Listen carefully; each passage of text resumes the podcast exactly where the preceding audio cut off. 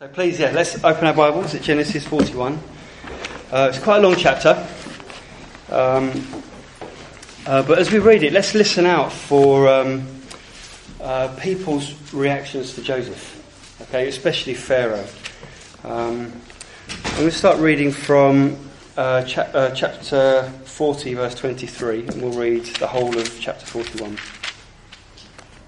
The chief cupbearer, however, did not remember Joseph he forgot him. When two full years had passed, Pharaoh had a dream. He was standing by the Nile when out of, out of the river there came seven cows, sleek and fat. There they grazed among the reeds.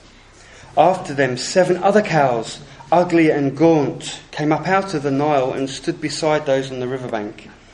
And the cows that were ugly and gaunt ate up the seven sleek, fat cows. Then Pharaoh woke up. He fell asleep again and had a second dream. Seven ears of corn, healthy and good, were growing on a single stalk. After them, seven other ears of corn sprouted, thin and scorched by the east wind. The thin ears of corn swallowed up the healthy, uh, the seven healthy, full ears. Then Pharaoh woke up. It had been, it had been a dream. In the morning his mind was troubled, so he sent for all the magicians and wise men of Egypt.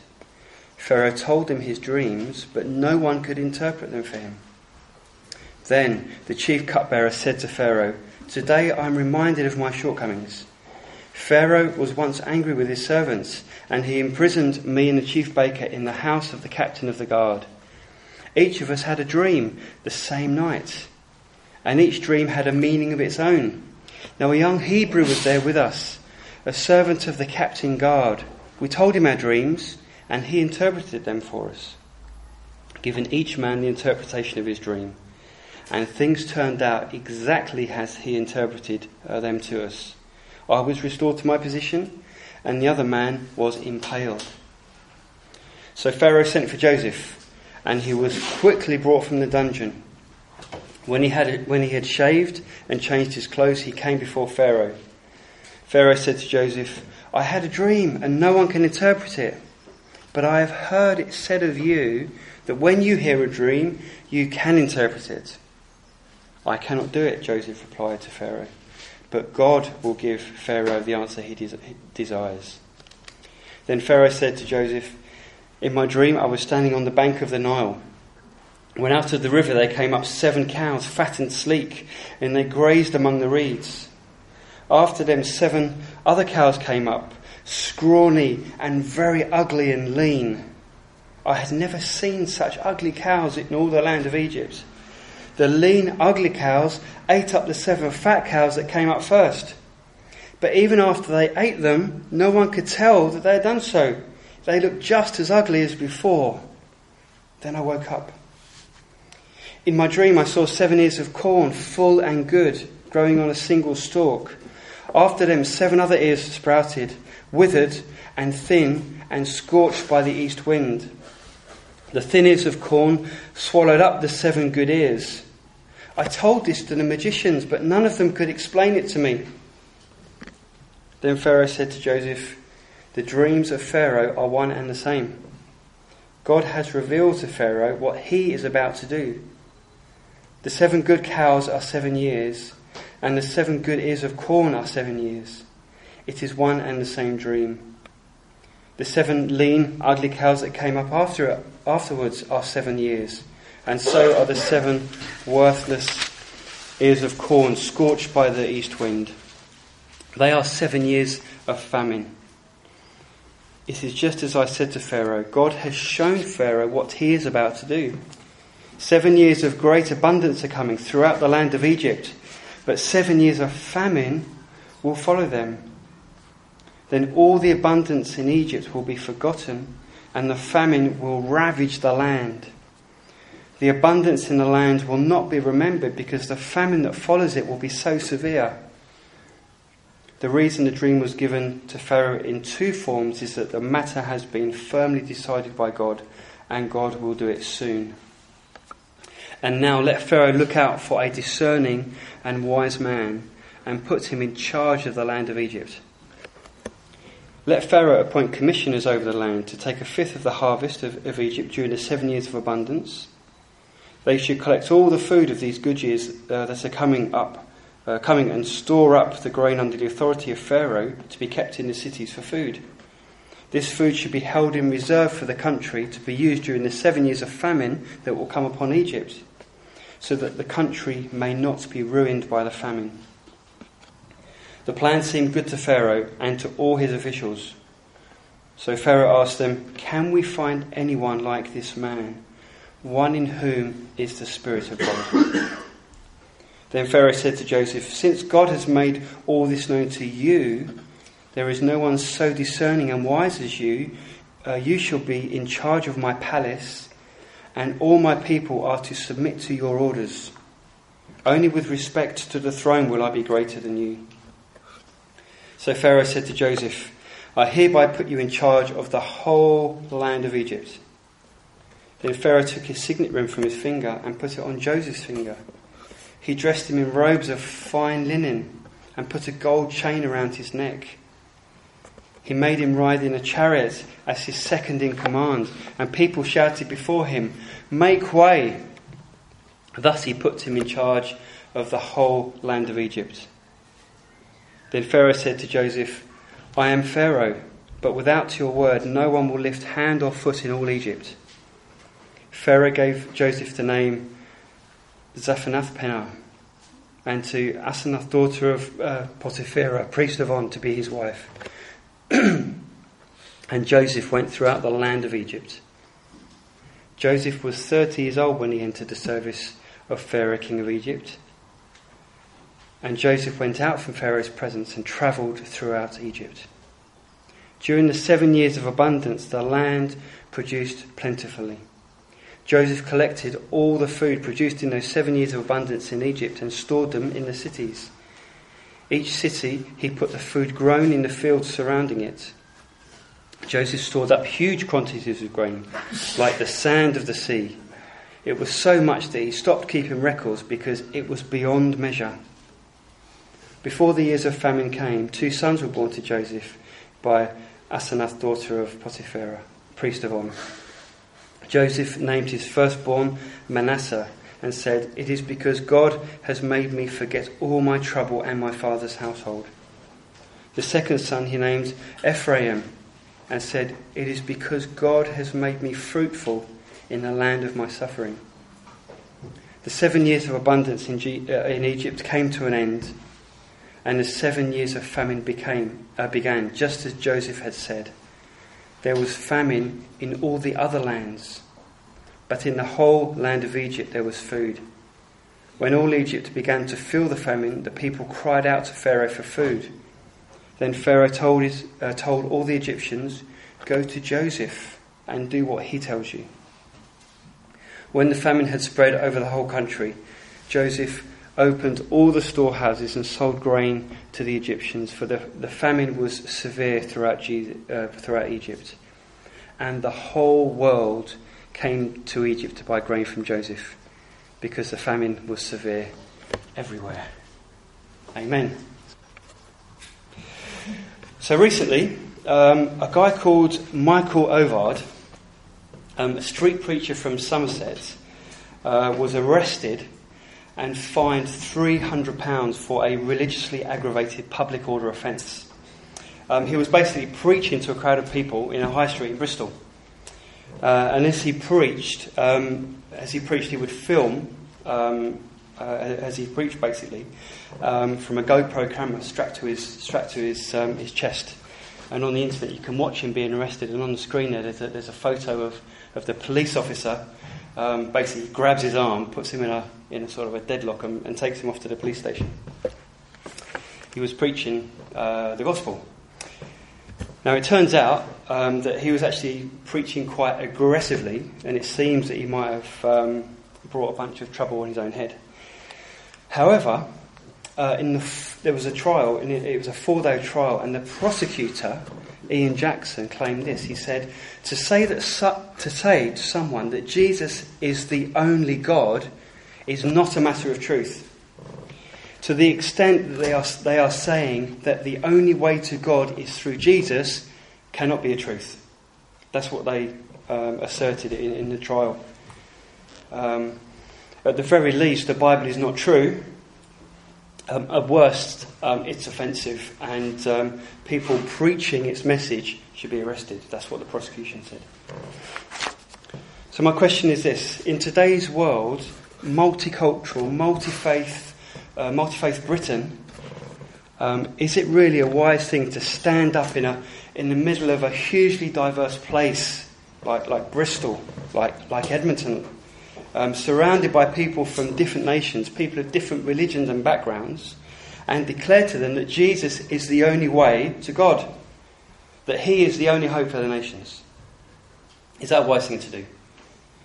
Um, for us here at Silver Street, uh, coming into an area of Edmonton where, where one in three people are from a Muslim background, huge diversity in terms of both nationality and re- religious belief.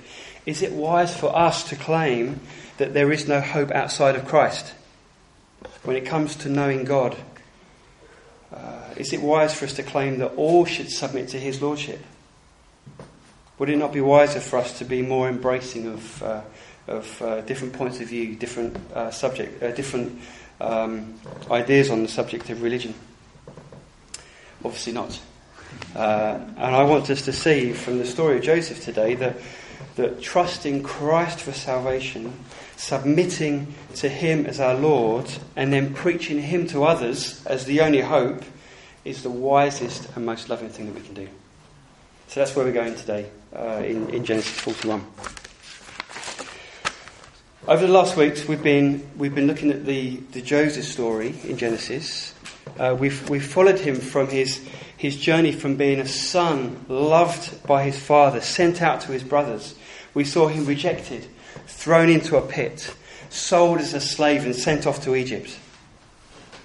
Uh, last week, we saw that um, that, that, that, the Lord was with him and um, he was raised up to a position of uh, responsibility in Potiphar's household.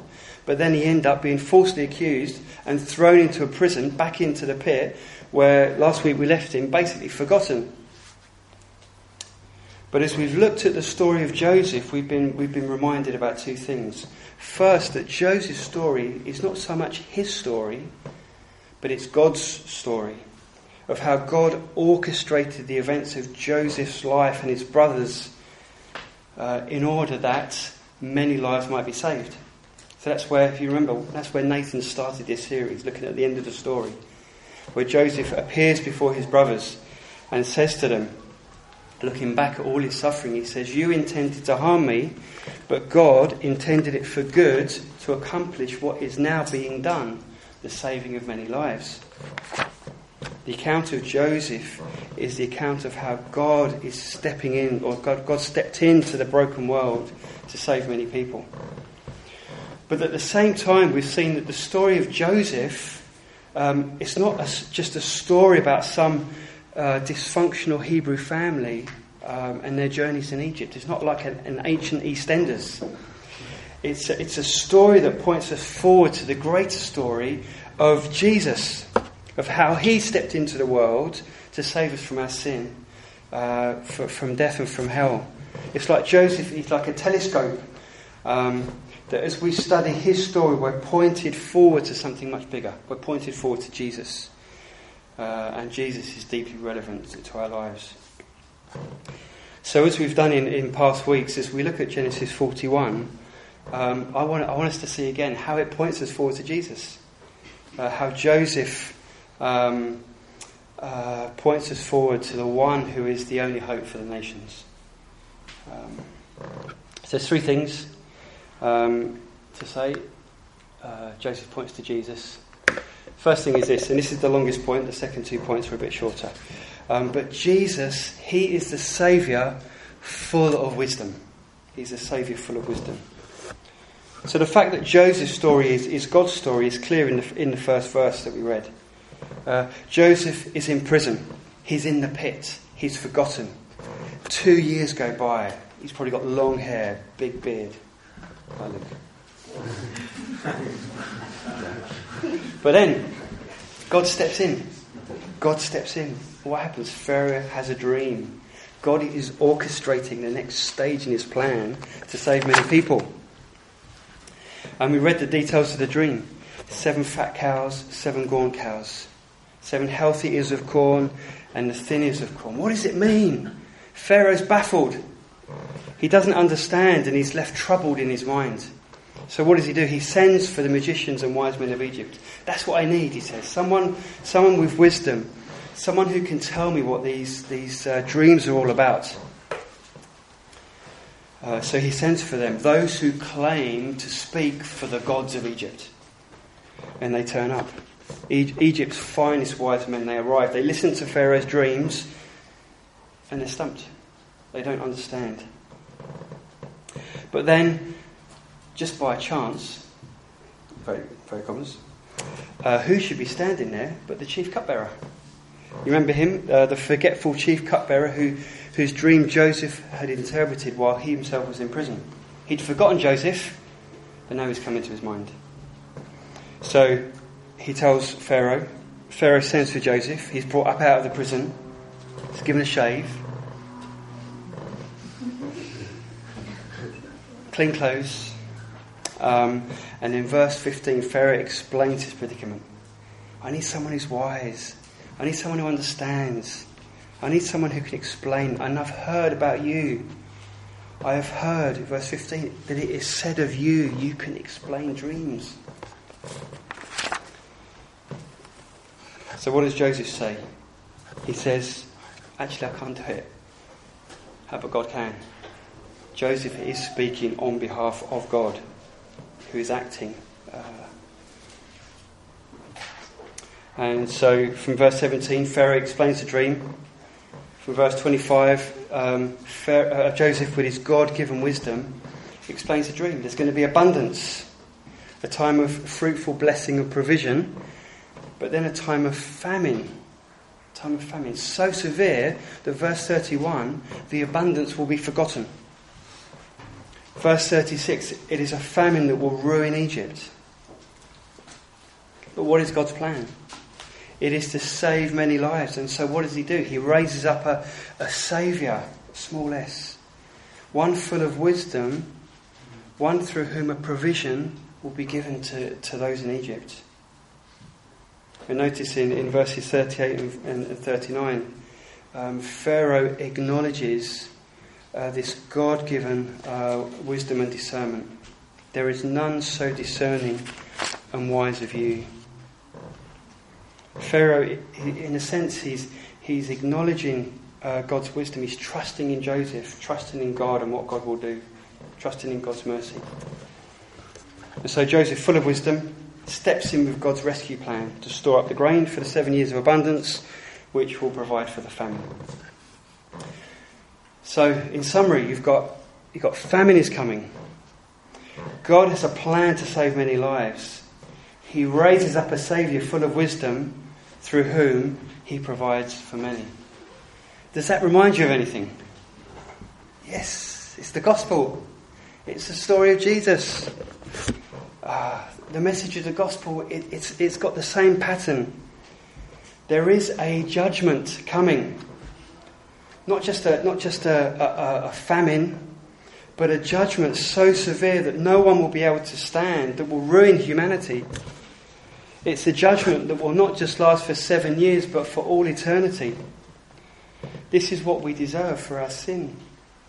We have, in our wisdom, we've turned our backs on God. We've gone after idols, the gods of Egypt, the gods of this world, the gods of this age. But God, in His mercy, has a plan to save many lives. For God so loved the world, He raises up a Saviour. He sends His Son, full of wisdom, who has come to save us uh, from the judgment we deserve. Jesus is the wise one. He doesn't just have a God given wisdom, but He is God. He is the source of all wisdom. Uh, and He enters the world for the saving uh, not just of many, many lives in Egypt, but, but many lives from the nations. So we think of Jesus, 12 years old, in the temple. He's asking questions that are surprising even the most experienced of scholars. Everyone says of him, uh, everyone who heard him was amazed, it says in the Gospels. Um, he's got this understanding, his answers, they're out of this world. Uh, in Luke's Gospel, it says of Jesus that the child grew, became strong, he was filled with wisdom, and the grace of God was upon him. And as he taught, as he healed, as he drove out demons, people were amazed at his wisdom. Who is this? Where did he get such knowledge? We've never seen anything like this before. This is our Jesus, the one uh, through whom creation came into being, uh, and the one who stepped into the world uh, to save us. You know, when we think of the, the, the, cross, we often, we often think of God's, God's love, God's mercy. Uh, we think of His justice as, as Jesus pays the punishment for, for our sins. But actually, uh, you, you can't separate God's wisdom from the cross. So it was the same with Joseph. God's, uh, the God given wisdom to Joseph led to the provision of grain. It's, it's like a chain. And it's the same with the cross, too, that the cross is born out of God's wisdom. Christ being led out to the cross and crucified was not an accident, it is the wisdom of God. Know, that's how some people see it, isn't it? Some, that's how some people see the cross. You know, here's this, this Jesus, gets the big following, great teacher, man of influence, but then he just pushes it a bit too far. And the Romans step in and crucify him. What a shame, they say. I talk with a lot of Muslims. They reject the idea that Jesus died on the cross again on the grounds of wisdom. They say, God wouldn't do that. That's silly. You know, he's a prophet. God doesn't let prophets get treated like that. Ridiculous idea, they say. But listen to this verse from the book of Isaiah, again pointing forward to Jesus. It says this After he has suffered, he will see the light of life and be satisfied by his knowledge or his wisdom. My righteous servant will justify many, and he will bear their iniquities. The cross is born out of the wisdom of God that we might be saved. God, in his wisdom, provides a Saviour to go to the cross. The hands that flung stars into space are lifted up and nailed to the cross so that we, in God's wisdom, might be saved. Just a few verses from 1 Corinthians pick up on the same theme. But we preach Christ crucified, stumbling block to Jews and foolishness to Gentiles.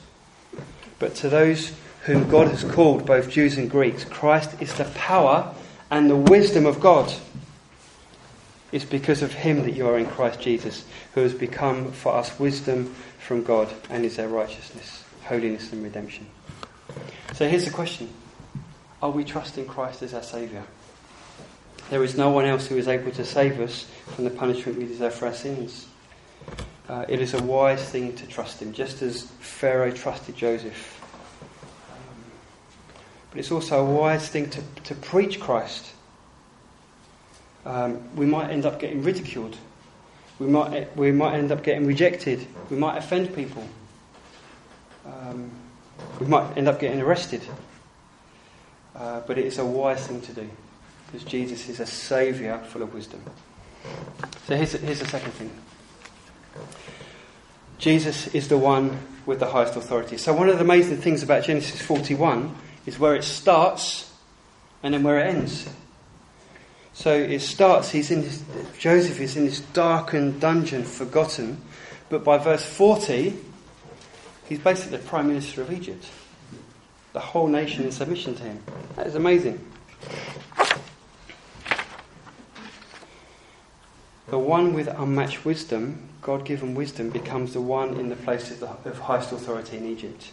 So, verse 42 Joseph is, is given Pharaoh's ring and a gold chain, the signs of kingly authority.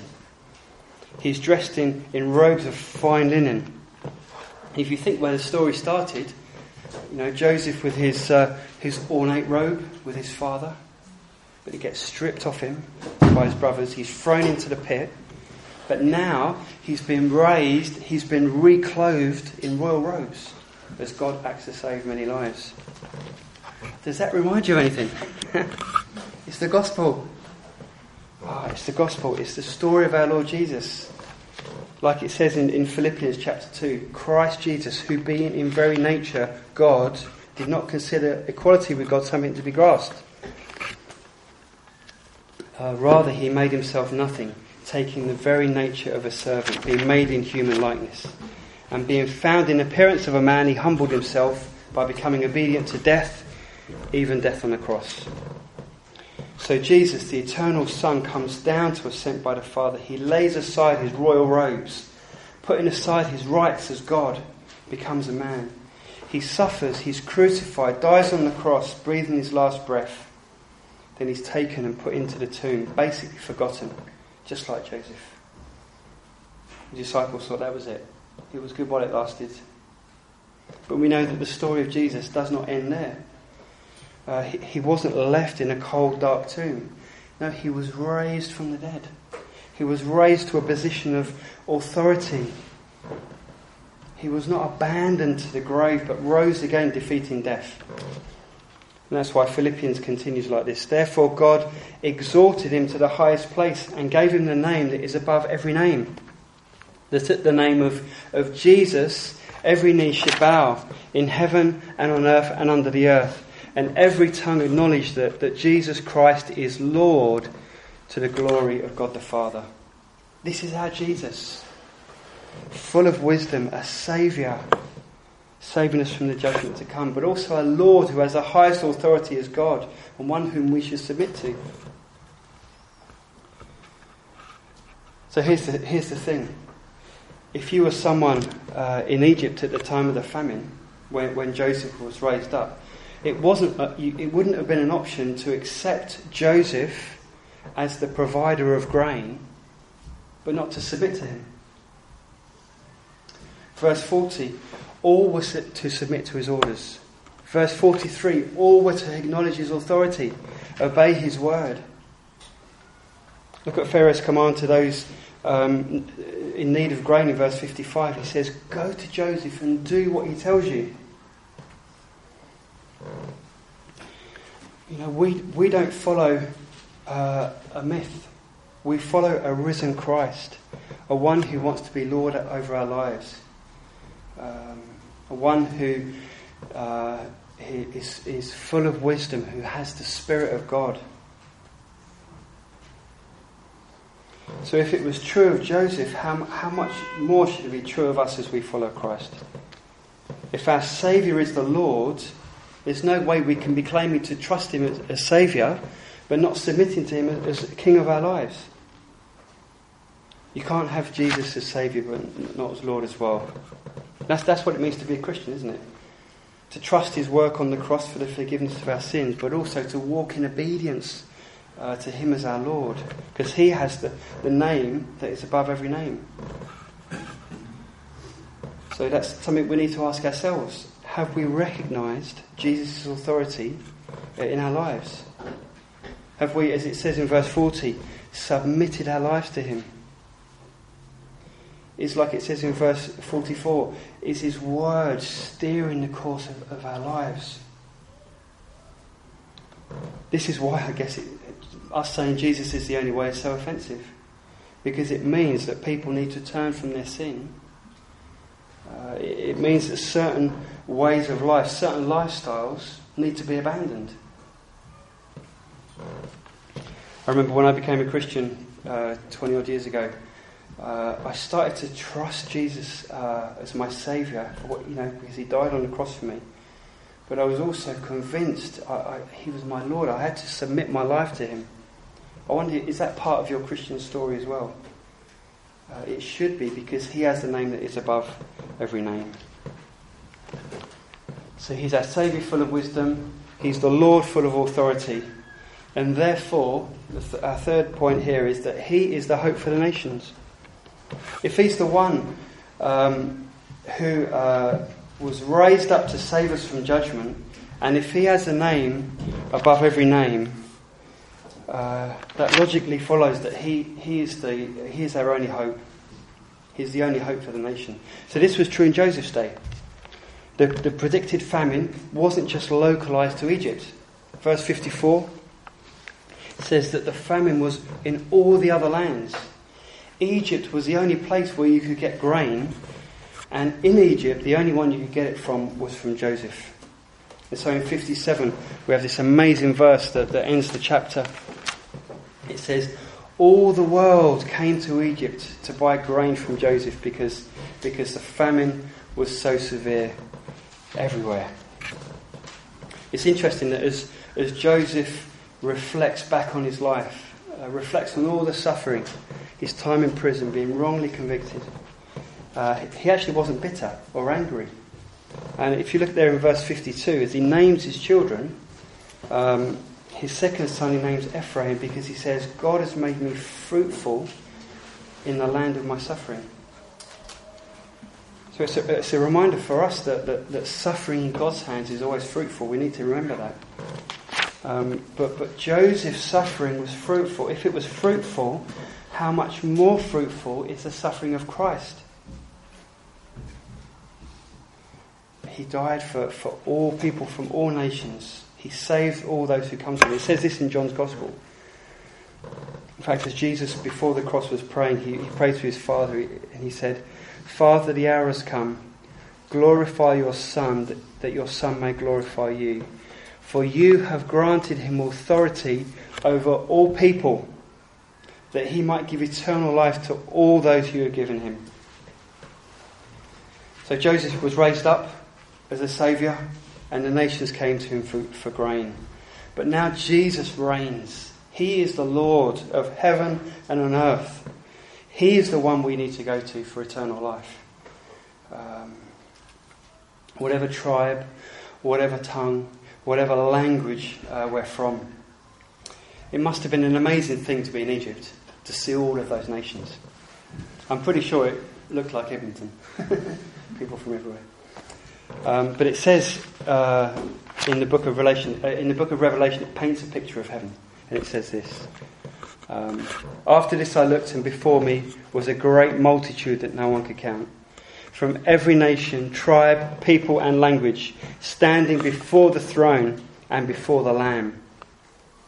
They were wearing white robes and holding uh, palm branches in their hands and they cried out in a loud voice Salvation belongs to our God who sits on the throne and to the Lamb. Jesus is the only hope for the nations. He is the only Saviour. He is the only way to God. He is our only hope in, in face of judgment. Which brings me back to our brings us back to our, uh, my original question: Is it a wise thing to be exclusive and, and claim that Christ is, is the only hope? Yes, it is. It is. It is the wisest, most loving thing that we can do to preach Christ. Uh, people will get offended. Um, people will disagree with us. Uh, as, as society develops, it, it, may get a bit messy. we, we, may end up getting arrested. Um, but that's what Jesus calls us to do. And that's why we're committed to preaching Christ to the people of Edmonton and beyond because He is the hope for nations. Let's pray.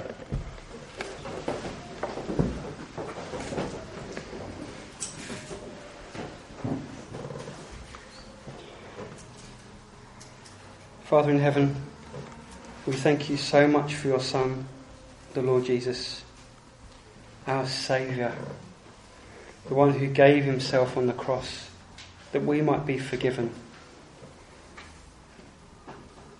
We thank you for his fruitful suffering through which we have received eternal life.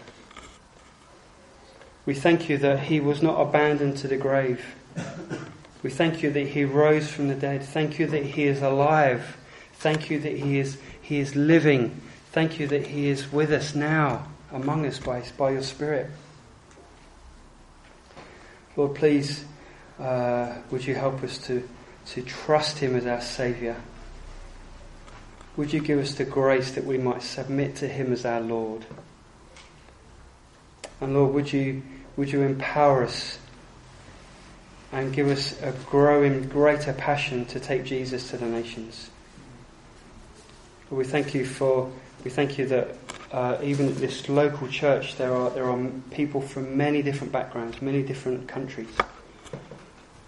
Lord, we pray that this, this church would become more and more diverse. Uh, Lord, we pray that um, people from many different backgrounds will be saved. That we pray for people from Muslim backgrounds to come to Christ. We pray for, for more Turks, for more Somalis, from people from Iraq. Lord, please would you add to our number uh, for the glory of the Lord Jesus, we pray. In Jesus' name, amen. amen.